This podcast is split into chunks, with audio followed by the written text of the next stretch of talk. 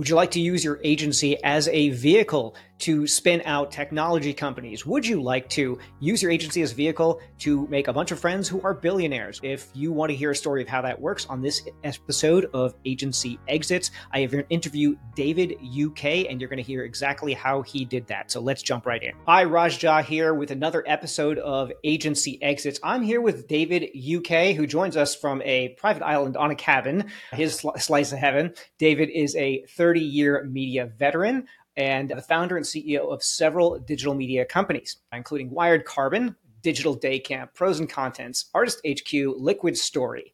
And he's also the former board member of IAB Canada and co wrote the rules around digital video. David founded Q Digital Media and sold it to Ideon Media in 2020. So, a host of experience here. So, David, let me kick off by asking the big question. You've grown multiple businesses in the agency and in the digital space, and most people have a challenge running just one. So, what's your approach to that? What's made you successful in doing so many different things? Yeah, started Q Digital back in I guess it was 2010. Actually, a little earlier, 2000 and yeah, around 2010, and and that was my primary focus at the time. I had done a number of startups for other people, so I kind of bro- you know broke my bread working for other media leaders and learned my way over you know a span of 20 years really. Well 15 i've been independent for about 15 years now 14 years. And what i did find which was interesting um, is that you know i wouldn't say i stumbled. I think you make your own luck. I think that you create your own opportunities whether it be a company or a job or whatever you're looking for. Um, so what i'm doing when i started q within uh, several years, I realized that there was a technology service that I needed, and there wasn't anyone really providing it in the Canadian marketplace. You know, my company, we were selling inventory in the Canadian marketplace, targeting Canadian eyeballs for Canadian advertisers. But we were selling NBA, NFL, CNN, Vox, et cetera, et cetera, all the big boys. But we were an independent. And eh, and I needed to bring some of the technology in house. So I went, oh, here's an opportunity, actually. I said, not only can I bring this in house, but I could actually start a company which would be symbiotic to my existing company. And in fact, there was a fellow working for me who was had helped me bring a number of technology in house. And I knew that I'd probably lose them at some point. So I, I said, hey, would you be interested in partnering with me to start this new company? I know you're going to leave me. so why don't you partner with me? And then it, you, you can kind of leave me, but I'm empowering. And he didn't have the acumen, business acumen that I had. So that was an advantage. I've also more, more, he was more of an ops person. I was more of a salesperson. I had a very high level technology awareness, but not enough to do the role that I needed him to do. So we got you know, this is Wired Carbon that we started about nine years ago, and and we got the opportunity to first provide outsourced ad operations, which was a, a missing link in the Canadian marketplace. But in addition to that, we saw that there would be a runway towards getting the rights to sell the technology for at the time either Google or AOL. I'm very glad we chose Google. AOL became the dodo bird in this area. Dodge that bullet. yeah, and and so we started that, and you know now today it's a successful company. We were fortunate that we started it as a virtual company, so mm-hmm. we introduced the whole concept of virtual nine years ago within the industry. Um, we've had less than five percent attrition in our both our clients and our staff, which is unheard of in this category. Mm-hmm. And then you know I'm like, okay, that model works. I've got somebody who can run the business. I can help drive the revenue symbiotically most of the revenue, our revenue out of that company is actually in the US. We service 90% of our clients are in the US.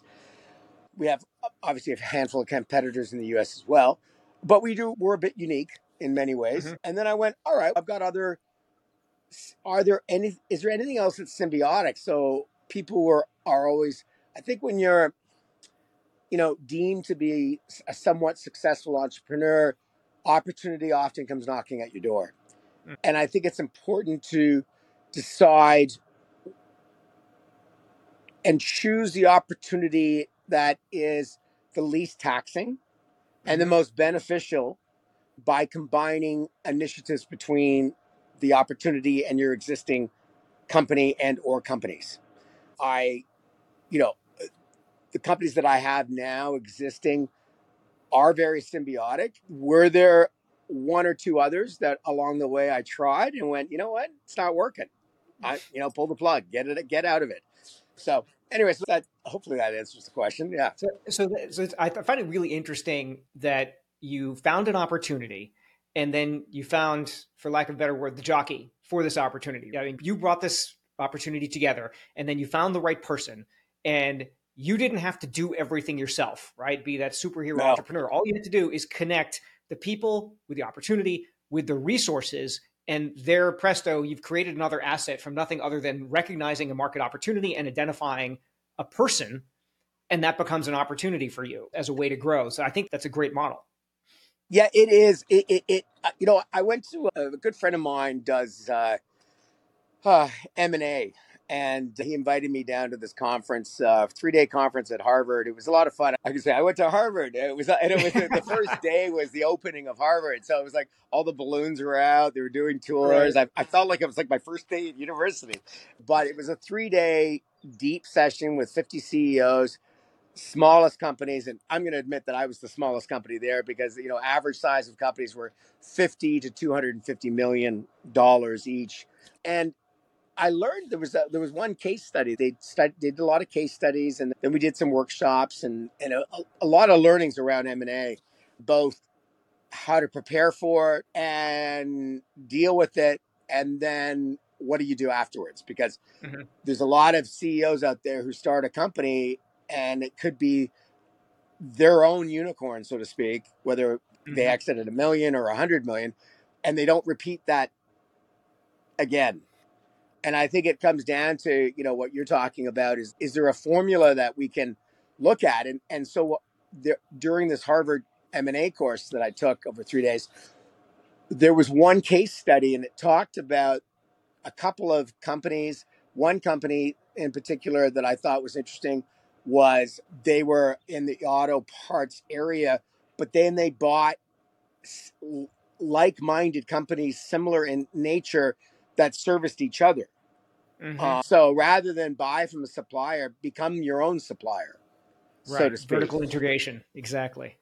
Yeah, yeah. There was a very funny other one that was talking about. It was like one of the first companies that did pump bottles for dispensing soap, and but they realized that their go-to-market strategy would be quickly taken over by a J and J or something like Johnson Johnson. So what they did was they wanted a year's runtime, so they went and bought basically all the dispensing top supply what a keep defensive anyone move. That's out of the market. Right. Yeah, this is yeah, some really great stories. Anyway.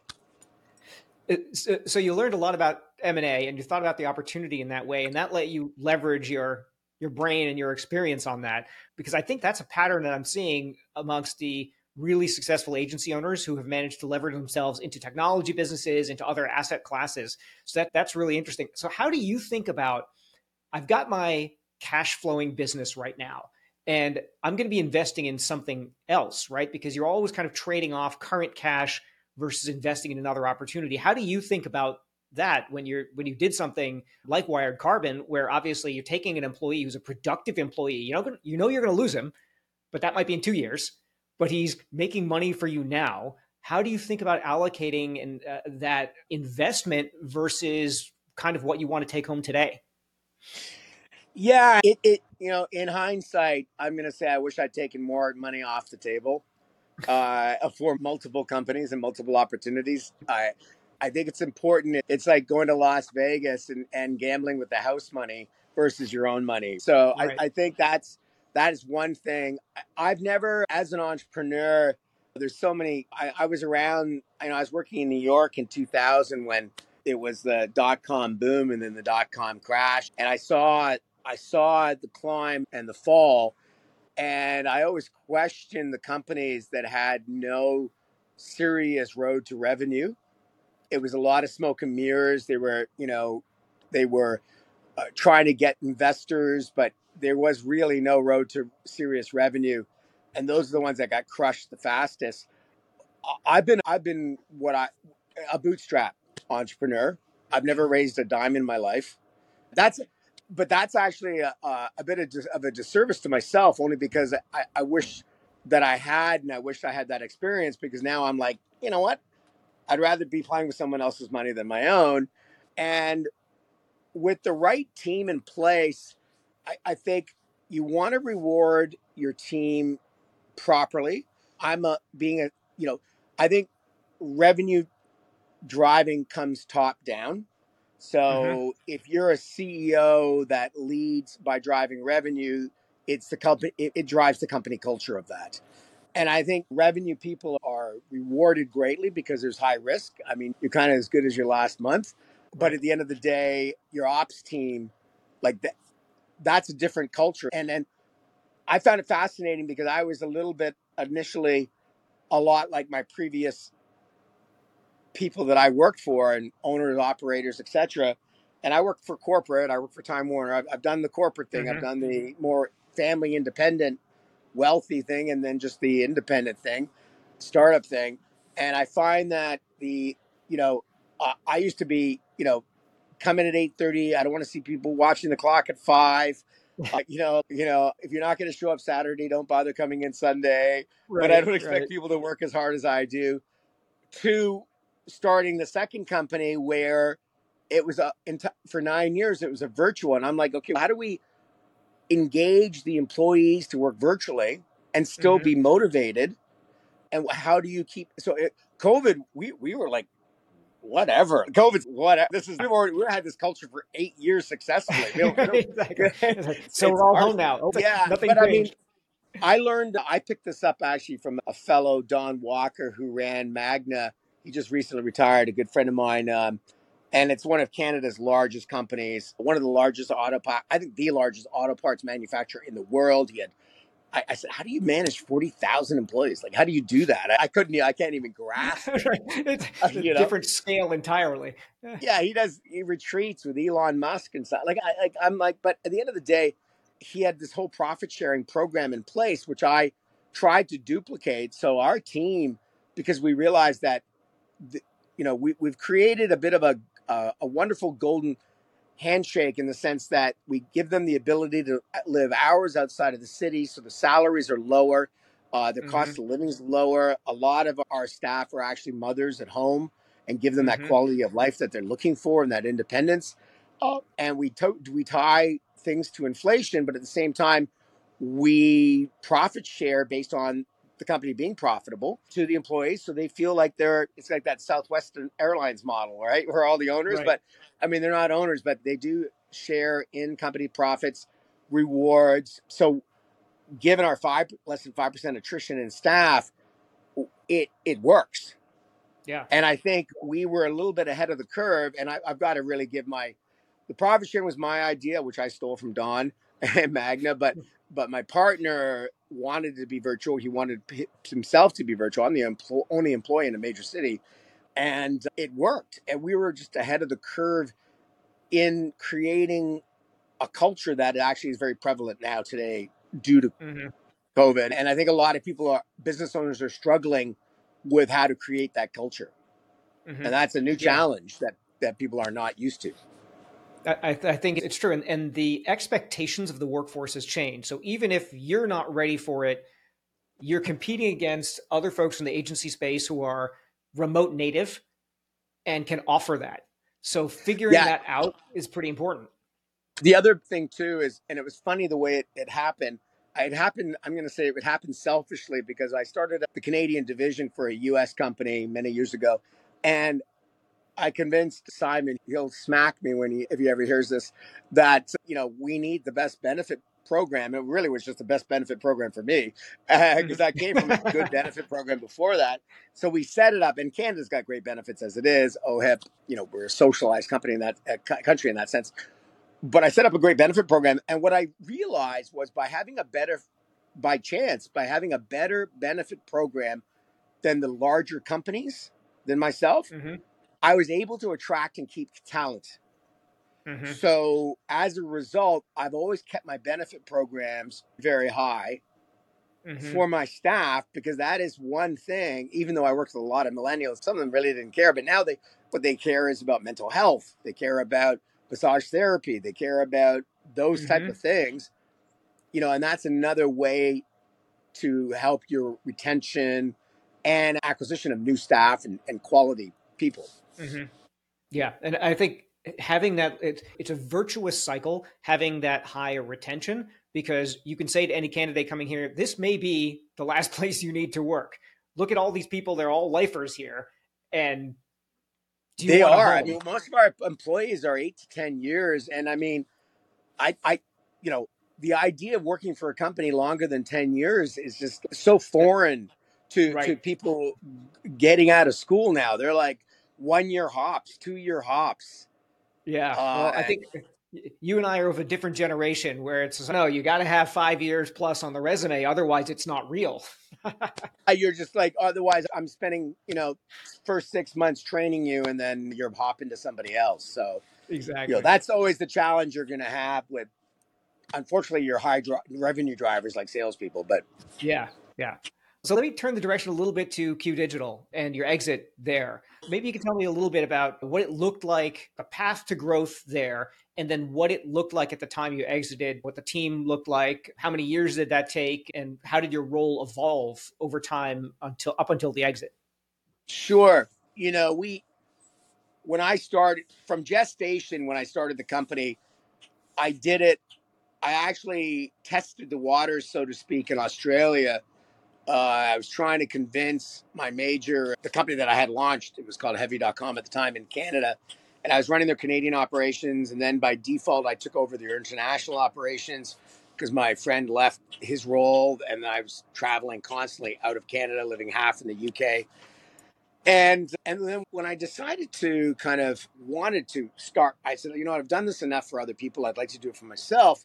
I tried, you know, I, I went to a previous employer. I think that's very important to tap into your like don't burn your bridges, keep in touch with, mm-hmm. you know, I so there's fellow I I I have kind of a one year annual kind of get together with, sometimes 6 months, a year. Sometimes he calls me for advice, but most of the time I'm just going in to say hi.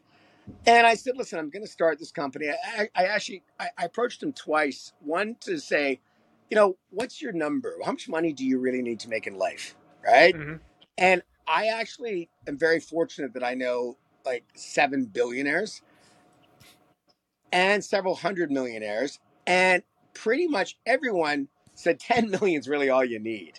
You don't really need, you don't need like anything, anything above that, you're giving away money constantly. So, you know, unless you want, unless you want a jet and a helicopter and those type of things, right? right um, right. You know, that those are 10 million alone. Um, but at any rate, so trying to determine what it is that, uh, so I, I, I, I petri dished Australia. I convinced, I went to Gary Slaight, his name is, billionaire now, on one of the largest broadcast radio industries in the Canadian marketplace. And, uh, and he said, why don't you take your current company and offer him a piece of the action and launch with an existing revenue base? And I, so I approached my current employer and founder, and uh, he said, "No, nah, right now." And I said, "Listen, Australia, we're losing money. We might as well just either roll up shop, but I'm going to recommend them to do the same thing." So I called mm-hmm. up my guy who's working for me in Australia, and I said, "I got two options for you, man. I could fire you or help you start your own company."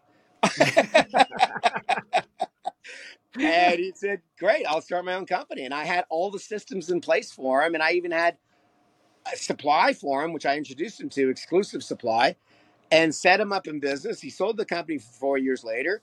In retrospect, I should have taken a percentage of that company, and I didn't. hindsight. In hindsight, I've got a lot of hindsight, by the way. We all do uh, in life, but try to look forward versus in the rearview mirror as much as you can. And I, it was successful for him. And then I convinced my owner to allow me to do it two years later, and I took him with me. And then that was really cool because he provided my cash flow because he I gave him a better deal with a cash flow opportunity. So I got I solved my cash flow and I actually didn't even go to the banks until 2 years later for credit mm-hmm. my CFO kept telling me like we're already a few million in revenue. We need a line of credit. Just, right. You know, and that's a little bit of a we were in a bit of a cash out, cash in business. So mm-hmm. it's like we were paying the agencies in advance, or sorry, paying our supply partners, the publishers, in advance mm-hmm. of collecting from the agencies because agencies are well known yeah. for slow paying. You know, I think that's a, a dire learning lesson is the whole just understanding cash flow. Oh yeah, yeah. Get paid. Yeah, it's hard, and it's worse. And when things, the economy isn't great. Yeah, and it depends. I think on your client base. In my agency, actually, from the beginning, we insisted on payment in advance by ACH. We did not do PO. We did not do bills. And if a client said no, we won't do that, we said okay, go find somebody else. Now that's a pretty hardcore way of doing it, and you it, it does constrain who you can work with. So in our industry, you could do that. If you want, if you want to go and work for you know a 50 million or a hundred million dollar company, they're going to be like, then go away. So it kind of depends. But for certain markets, I think that can work really. That really solves a lot of your cash flow problems because you're getting the money even before you deliver. I agree, and I like I'm dealing with a situation right now. Obviously, I can't names that we protect the innocent, so to speak. But I'll, I'll blur my face out. Uh, yeah, exactly. bright light in the background. Yeah, yeah, yeah. But I've got a client, and it, it's a you know a major company, major brand.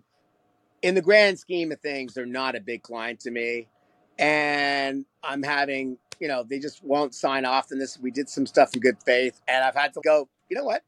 no, I'm not doing I'm not doing any more work. I'm like I'm just yeah. like and and I'm like good luck. Go there's only four other companies that do does what we do and I guarantee you they're not going to pick up the way it is and they're going to be more expensive. So, right. yeah, you do need to you know I've, I've also fired clients. Mm-hmm. You know where I mean I might lose a staff member over a client.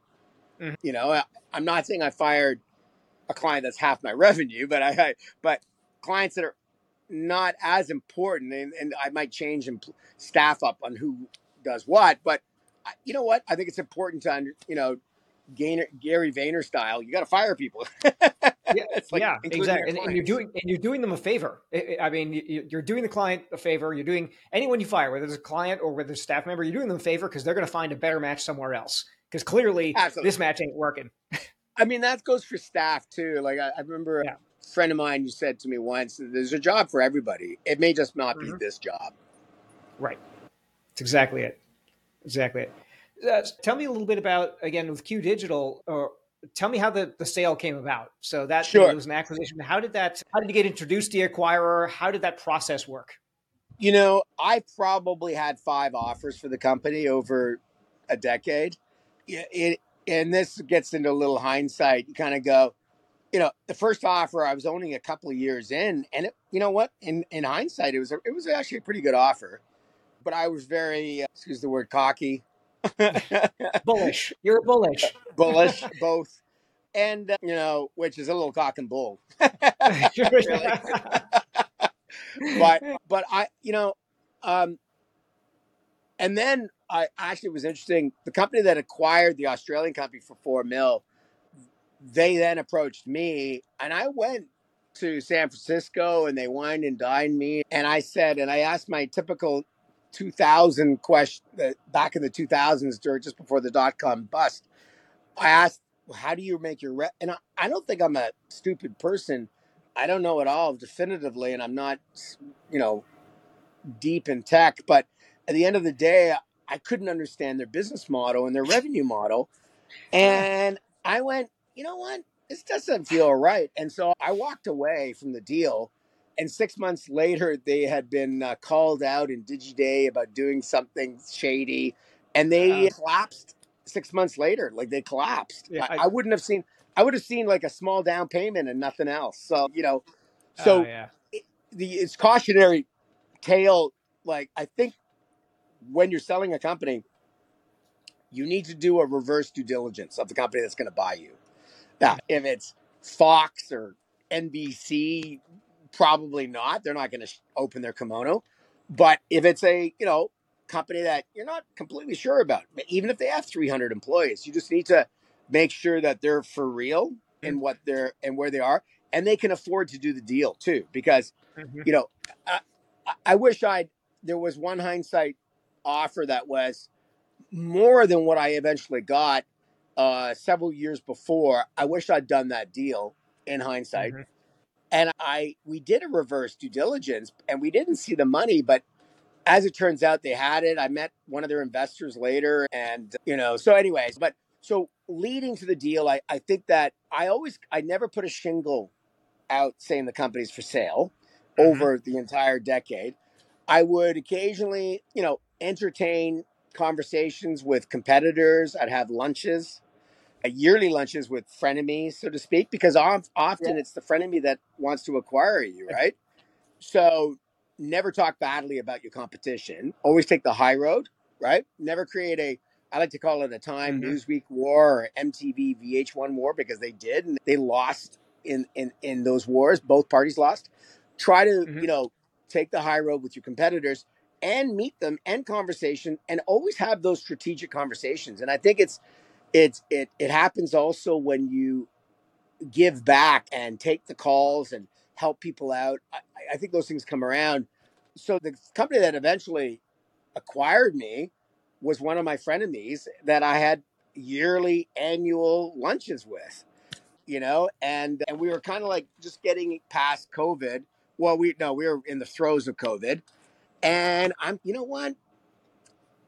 I think the writing is on the wall a little bit for this industry in general there aren't many players left doing this and making money. And I'm thinking, I think it's bet time to get out now rather than decline more. Like we had an all time high and we dipped a little bit. I, right or wrong, I kept all my staff on mm-hmm. during COVID. I could have saved myself a lot of money if I didn't. Right. Quite honestly. It's the right thing to do. Right that's I, I, can sleep at night with that. So the timing was good, and this company, you know, this fellow, he's good at what he does. We've, all, you know, eh, we kind of laughed. We said we probably should have done this three or four years ago or five years ago. we would have become much larger. So I think the combination of the two has managed to increase his company in size as a result. He mm-hmm. took obviously an acquisition. I can't control who he hires, but I'd mm-hmm. say he took four of my best Mm-hmm. You know, and everyone else did fine with, you know, severance, etc. Mm-hmm. And the process, it happened very quickly. And I think that's the one thing about I learned. I think when you're talking to an about an acquisition is deal heat. I think you yeah. need to recognize, you know, people's patience and and interest because, you know, all of a sudden that shiny new car isn't quite as shiny 60 days later. Right. So, right. And they're like, you know, uh, am I going to be as interested? Uh, you know, if this is a challenge now, this is going to be a challenge when I try to merge. Mm-hmm. And, and typically you're held on for a year or two to, to help yep. with that. And if you're difficult now, well, oh my God, later. Like you, you can only imagine when there's no incentive. exactly. There's a, there's a guy named uh, Miles Nadal. Now, he's not a shining example of a person to follow from a business perspective, but because he's got himself a little bit of hot water with taxes. But he approached me and he had a model of acquiring agencies and he would take 51% control, but let the agency person continue to take dividends, et cetera, et cetera. And I know one person who did very well by doing a deal. So when he his team approached me and I met with a CFO. He started listing all these different things about M&A. And I'm like, wait, let me write down. He goes, no, no, you don't need to write it down. I promise you. I'm going to give you something later that has all this listed. You know, and so he gives me a T-shirt at the end of the meeting, and it, it lists all these M and A points. That's funny. Okay. Yeah, and I don't disagree with them. And one of them, one of them, I just remember one of them, especially since I'm here at my cottage, said, I have to spend three days with you at a cottage before I acquire your business. I like that one. I, I like it too. Uh, you know, I, I, have the T-shirt somewhere. I have to pull up. There was like I think seven things to an M and A deal that he believes his his right. ethos. That's anyway, awesome. I love yeah. that. Uh, one interesting thing that strikes me about that, I mean, you've mentioned this a couple times in our conversation, is you take a lot of meetings and you stay in touch with a lot of people, even if it's just once a year, having the Yep. meetings with frenemies. It sounds, you know, that led to your exit. In addition, it also has led to huge opportunity. I, I just think that there's so many agency owners who have their blinders on and they're knee deep in operations and sales, and they're not talking to the wider industry in that way. And I, I think I was certainly that way for the first probably three years, where it was just so hard. So I think that is a really important lesson for anyone. Well, you're tired. You're, you're an entrepreneur. You're tired, but it's important. You know, the networking thing. There was a, you know, I'm my memory's strong enough from a decade ago that I can actually give references where references are are uh, due. So I remember I worked with this guy named Paul McCabe in radio back in the '90s, and uh, Paul left and started a sales training company, and he did a huge course on referral selling Mhm. and I drank the Kool Aid big time. And I made it almost a life mission. So it's not just about business, personal. You know, I met my fiance through a friend. I don't think, you know, I got this cottage through a friend. I haven't, Mhm. every single job I've, I have been connected through somebody I know. Every single apartment I lived in as a rental was through a friend. Like, Mhm. everything I've ever done has through referral. And 95% of my business to my current company is referral. Mm. And I'm leaning into that. I'm like striking up all these referral agreements and, and relationships. It's all about your relationships, your referrals, your credit worthiness in business, your reputation. These are all things that are extremely important, I think, when you're Mhm. looking at your business career, whether you're working for somebody or running your own business. And and you know, I won't remember who said this to me, but if you don't show up, nothing happens. Yeah. You know, the networking helping ends up in receiving. Networking It's, is it's important. because, yeah, networking is uh, it's your relationships are assets, and it's assets that it's the ultimate asset that is portable. Even when you sell the company, you still have them. So it's a lifetime asset, which I think is a fantastic way. And uh, you know, I've been very guilty of not doing that for portions of my career while I've been heads down, and I've always regretted it. I could even tap in further. I've got a silly LinkedIn account where you know, I, I never block, I, I don't accept every request because some of them are very erroneous, but I don't tap into that as much as I should, quite honestly. Mm-hmm. I am more now. I mean, the digital day camp, one of the things I just started recently, I held a conference in Toronto and I part, and again, key factor is finding the right partner. I was looking at the, the concept. I realized that there was a gap in the Canadian marketplace. That's, a, you know, if I see a problem, if I go, that's a problem, immediately I'm like, how do you solve it? Because whatever that solution is, is a business opportunity. Yep, that's Any entrepreneurial ADD. Yeah. and so that's you know you asked me how many how could i start different ventures one it's a work ethic as well because you know that the i think today's live work and i, probably work too much Hmm. but i can literally be on a conference call at the cottage audio only and be doing gardening at the same time Mhm. you know Right. i get my kind of uh, mix at least up here you know, Right. I do miss Right. having an office though. That's a, I really miss that human interaction on a daily basis. Yeah, I, I, I sometimes miss that too, uh, but it's I don't know. I wouldn't trade it for full time for anything. Maybe it, it's like summer and winter, right? Like to do a season there. Yeah, I mean, I had a very unique scenario where I have a loft in the city in a commercial building. It's a hundred, you know, eighteen hundreds building. I've got thirty foot ceilings. It's very unique. And my office was next. I, I actually built all my businesses in this building. So my co- I had like my commute to work was literally one minute, and then I took an office next door, and my commute to work was one stairwell. And so I, I you know, That's the best commute ever. I thought I had it good. You know, what's interesting is actually the guy that acquired my business, Kevin Bardis, very smart, very smart guy with a very smart, like just smart runs in his family. His wife, close to winning a Nobel Prize medically. And anyway, he he ended up buying a condominium downtown and converting it to live work. And so he uses that condo for an office and people drop in three to five days a week, whatever. Uh, Mhm. not even like I'd say no one's in there more than once or twice a week. He's probably in there two or three days, but he has a he has you know a cumulative asset to the company now. Mhm. Down to we're looking forty percent drop in commercial real estate. What's going to happen? Yeah, Like that, I don't, I- don't think that's happen changing anytime soon. So I think as a business owner, I if I you know uh, if I needed my team to be in a physical space, I'd buy a live work condominium that will accrue as an asset versus paying rent. Yeah, there's no point in, in paying the rent, and I, I'm in San Francisco where it's a complete wasteland in right now in the I think in the office market. I think the Yeah. office market needs to convert to living.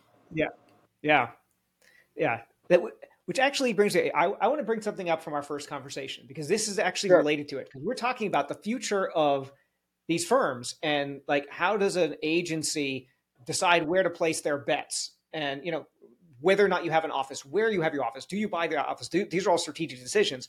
I think there's one really interesting thing that I actually have not had a conversation about with any of the other guests so far that you brought up was that space is changing. And you said something really interesting, which was we shoot ourselves in the foot every few years, programmatic, cookieless, GDPR, and the market is changing so rapidly. So if somebody's listening right now and they own an agency, and we're in this time here, you know, mid 2023, where things are changing so quickly, what do they have to be watching for in the next 18 months, 24 months, 36 months that they're going to have to go through either during the time they're trying to get sold or before they get sold and they have to prepare the business for it. So I'd love your take on that because you're so deeply entrenched in the kind of the future of marketing and, and technology related to that. You know, yes, it's interesting. I mean, I think the agency world right now, I think acquisitions right now are challenging. So you really, one, you always need, if you want to sell your company, it, it could take up to five years. So always be thinking that far forward. I think having, I mean, there's a bunch of these kind of companies that are uh, aggregating various agencies, like a creative agency versus a buying agency versus a, you know, strategy agency versus an influencer agency, and aggregating various specialties into one hub that in the hopes that either goes public or sells. I think there are certain areas that are underserviced that as an agency you need to look at and say, what's my specialty? You know, whether it's creative or otherwise. I also think certain agencies, based on the size, I mean, there's a Paul Lavoie, known fellow, who started an agency called Taxi, a Mhm. friend of mine. And, you know, he created Taxi, but he had the belief that once you hit 100 people, you start losing the essence and the culture. So he created Taxi 2 and just branched off. Uh, so he's the only person worrying about the two companies and maybe the CFO versus the internal culture. And it was a very successful, and he had an incredibly successful exit as a result. Mhm. Went down to New York, like just like great exit. You know, Zulu Alpha Kilo, another company that that you know, I think a lot of these companies start with a, a kind of that core wonder team of creative directors, etc., and ideas men, madmen almost to create a unique culture that the client buys into. But Mhm. I think specialty is important. I think, for example, the influencer space, which I, you know, I got, I'm involved in, is a very underrepresented category, and Mhm. most of the agencies have ignored this Yep. as a growth area for themselves. They basically handed it to the PR agencies on a silver platter. Most of them are being still running what I would call rosters Mhm. versus using technology. You know, you buy every single piece of media out there, but you don't use technology to do so or or, Yeah. or data. You know, so I got, you know, talking about, you know, one of the opportunities that I took advantage of was uh, an old friend of mine, this guy named Dave Dickman, I met in Hong Kong and we worked together for a couple years, but been best friends forever. We were chatting and he said, you know, and I actually, he moved to the US and then I represented Warner because he was working, he was the EVP at Warner. And then he moved to Disney, but they had their own sales channel. And then he went independent and went to a startup influencer technology company called Tagger. Mm-hmm. And mm-hmm. I, and we're just, you know, just catching up. And he's, oh, shoot, by the way, I go, what, you know, what are you doing? He goes, oh, I started this company called Tagger. I go, dude, I've been looking for an influ- influencer solution for the last six months. And so I said, let a silver bullet solve my problem. I went from a $250,000 business in that revenue area to seven figures in six months. Plus, I'm going, wait, I'm drinking the Kool Aid. I love this technology so much. I want to sell it. Right. So then I started selling the technology and I sold it to Group M and et cetera, et cetera. Uh, but I, but it was funny because I'm talking to agencies and they're going like, it, it is, they're like, we're not doing any influencer revenue. That's because you don't have an engine in the car. Right. You, you, you, it's cart horse. Yeah. You know, you're treating it, you're treating it like old school media buys. Yeah. And so the current CEO of Kevin Johnson of Group M, he was, he at the time when I sold him the technology, he was the CEO of Mediacom, and my buddy Stuart Garvey was the CEO of Group M. And they both signed off on putting it into Mediacom, and they had one person who really understood the influencer business and realized that they're just, you know, they really needed something in there. Mm-hmm. Group M had its own solution, but it wasn't, you know, yes. try, sometimes building your own tech is not the way to go. Not if you're um, not a tech um, company, no. that's a big learning, by the way, to, mm. to definitely recognize that. And anyway, Mediacom and, K, and KJ, Kevin Johnson is now the CEO of Group M in Canada. And Mediacom is responsible for 80% of all Group M's influencer revenue. So I would talk to agencies going, you should bring this in house. And they're all like, oh, cart horse. So a lot of agencies just don't get it. Mm-hmm. And guess what? Like programmatic, the brands are going to bring it in house. Brands are bringing stuff in house. They're starting their own media companies. Like they're basically becoming competitors to agencies, right? Mm-hmm. So I think that's one thing that the agency world needs to realize and work around. And, and you get tired of a, you know, a 20 year old media buyer making very little money buying stuff because it's just easier to buy. There's not a lot of value add in a lot of that, and then the market changes so quickly with each new platform that get introdu- uh, gets introduced. Um, yeah. What What are you seeing in terms of you know AI is all the rage, right? It's gone from pretty much nothing to yeah. everyone's talking about it in the last six months. Where do you see that going in the disruption of creative? You know, so I'm the first person who's willing to push a rock up the hill. Okay. but I'm also the first person who's wary of the shiny new toy. Mm-hmm. Because clients get all excited. There's a lot of media press around things. And then all of a sudden, we, we create our own tulip bu- bubble market on certain things, yep. right? Remember when VR was all the rage? Oh yeah! Oh my God! Everything's going to be VR. Everything VR, VR, VR, VR, and they're like, okay. I remember QR. I remember QR codes. That was also the rage. How long ago? yeah. So you know, so what you know, what's the easy lift now? can chat gpt and these various ai initiatives solve like i think we're in a we're now in an economy where how do we cut costs if ai can help you cut costs then it's going to be it's going to be it's going to work mm-hmm. programmatic was the death of the cpm for a while mm-hmm. and then they realized well when I retire, fully retire, and I don't really care what anybody thinks, I'm going to write a book on, you know, the whole advertising, you know, just the market and what happened during the growth of programmatic. But it, it, do I hear words like fraud? No, I won't put words in your mouth. I said that. You didn't say it. I said it. yeah, I'm not naming names. Again, it's like that blackface.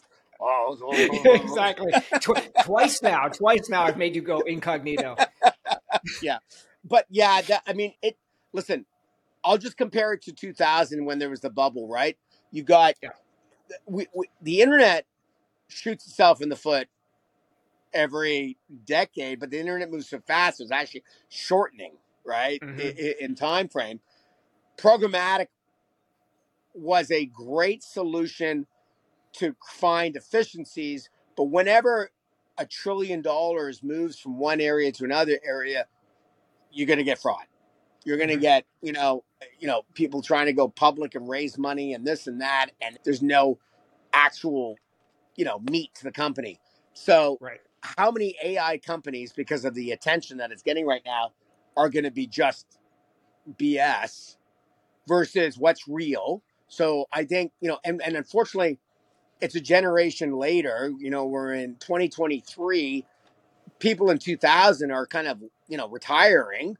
And so, no one, you know, and so does anybody remember that? Does anybody remember, you know, that the, the, the, the, you know, the tulip market I was talking about? So I think AI, I think there's value to it a thousand percent, but I think be really careful about the type of companies that you're looking at, the type of technology you're looking at. Is it real? Do some do due diligence Mhm. you know, on on what the solution can be and how it'll apply.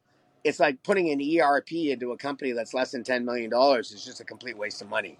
You know, just you know, look into that. I think there's something there. Have I? Am I an expert in the area? No. I've got a million shiny new toys, and I'm already trying to figure out. There's just so much going on in ad tech that this is just one more thing. It's interesting though. It's interesting. I, I'm going to pay more attention to it, but I want to. I'm not. I don't personally. I'm too old to push that stone up the hill right now. Yeah, I, I think, yeah, I, I agree with you, but like at a high level, I think that agencies need to be aware that is the discussion that is happening everywhere, and you have to have a cogent response to what about AI? How do you use AI? How do you think about it? Because the clients are thinking it already. And some of the clients are thinking, I'm just going to pull a bunch of the stuff in house. So if you don't have a position on it, that's the hardest, that's the weakest way to be versus Oh, a having a thousand percent. position, a philosophy. do your research and i mean i think that's you know uh, i did this conference i'm organizing some small thought leadership dinners of 8 to 12 individuals from that are are c level individuals to have these type of discussions and say all right let's have a let, let's just put 12 of us in a room and let's have a conversation on ai right Mhm. what's working what's not working let's learn from each other because you know you were saying earlier about you know living in your own forest and I, and I think that's as an entrepreneur that's a challenge sometimes because you Mhm. don't have the leadership around you and i was talking to brad hugo who used to be the president of magna on the investment arm for ipg and he was saying you know individuals are expected at a senior level to know everything Mhm. and we don't we know a Yeah. lit you know sometimes we know enough just to be dangerous you know and so how much you know how much time do you need to spend i mean i think you know the, for two years we weren't going to conferences so we weren't learning that Mhm. way the co- Mhm. entire conference model has changed you know it's gone it's steered way more towards breakout sessions more into master class scenarios hmm and self education is just so important. And I don't think that's another thing. I, I think C level individuals and founders and entrepreneurs, they fall into a little bit of a know it all scenario and they're not educating themselves quite enough. So Yeah. they need to go to an AI conference, they need to go to an influencer technology conference, they need to understand what Mhm. is happening in this market. And are there opportunities that I'm missing out in as a company? Yeah. Or follow kind of your example, which is, you know, you take a lot of meetings, find the three or four smartest people that you know who know more about this and go talk to them and say, who do you know? And daisy chain your way towards a working knowledge from practitioners and not from just media. Because it's easy to just go on YouTube and watch a bunch of videos, but that doesn't give you context about how it's really being used in the real world. It's how I learned to clean a fish at the cottage about seven years ago, though. it, it, has its place. It's okay. I got a plumbing challenge. How do I do that? That's great. David, any kind of final thoughts that you want to give to somebody, maybe give to the younger you, right? So you've had ah. a, a varied career, a lot of entrepreneurial endeavors. You know, if you're talking to you of 25 years ago, what advice would you give to wrap this up today? Businesses like you're sitting at a Vegas gambling table, take money off the table. Just remember to do that. You know what? You know, have some assets. If you can have a real estate asset as your company, I know a good friend of mine, Rod Bell, started an ad agency and bought his building, and now all he does is real estate. He makes money, as he says, I make money while I sleep, and that makes me happy. So consider, you know, that's I guess it becomes that Rembrandt, famous Rembrandt in the attic. Mm-hmm. What other values does your business have? Choose your partners carefully. You know, mm-hmm. looking at Medell, Medell, you know, go to the cottage. you know, spend three, four days.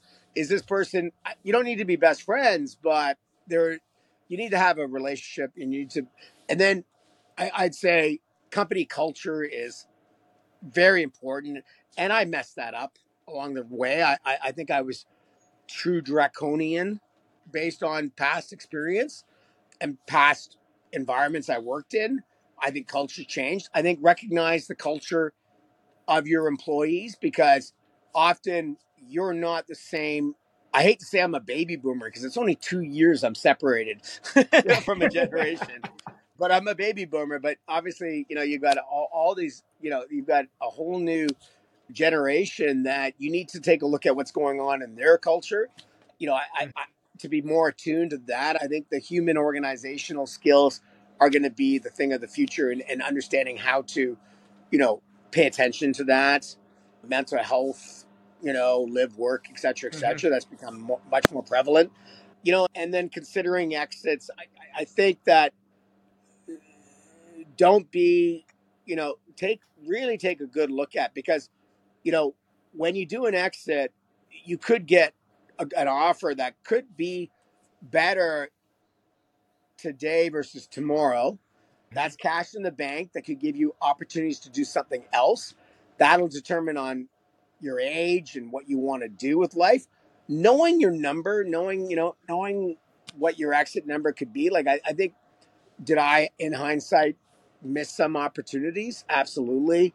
I think that I think I I could have, you know, and it's a Gary Vayner thing. Like I could have fired sooner. Some people, I think I I held on to people maybe too long. That wasn't it, mm-hmm. it didn't do me a service or them a service, quite honestly, mm-hmm. and it mm-hmm. creates some toxic toxicity in the environment. And I think that choosing your partners is crucial. I, you know, if you take a look at the things that I do, I, I would always say don't be a jack of too many trades. I appear like I am, but I manage that by having the right partners to do things. And I also, I don't have enough. I hopefully try not to have the ego to hold a bone like a dog would in the sense of you need to let things go and move on and and and if you have to cut your losses at times you know there's been mm-hmm. situations where i've had to cut my losses on situ you know situations so that you know focus on profitability i think i wish i'd taken an accounting course mm. You know, I do. That would like, be I, smart. I, I, really, you know, that's a bit of a black hole to me. Mm. I think that's, I think that's important. Yeah. You know, and I think I, I'm very happy about the decisions I made for the most part in life.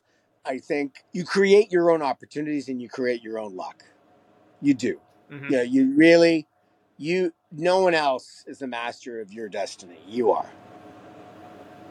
That's great. That's great. And you know, you're sitting in your slice of heaven in your cabin, so something's worked out well with those principles. So David, I'm gonna uh, make I'm gonna make all my viewers jealous. yes. your, your viewers. Yeah. It's jealous. Like, you're gonna you're gonna show the water. There you go. That's yeah. Th- there it is. Yeah. and my puppy, my and by the way, if you can work virtual, you know, this is courtesy of Elon. I just haven't got a fer- permanent home for my Starlink yet. I just put it in. Nice. So that's awesome. Great. David, thank you very much. I think we've learned a lot about how you approach things with your, you know, perspective on partnerships and spinning out businesses and maintaining relationships. I'm sure people will get a ton of this. So thank you very much for joining today. Much appreciated. Thank you for the opportunity.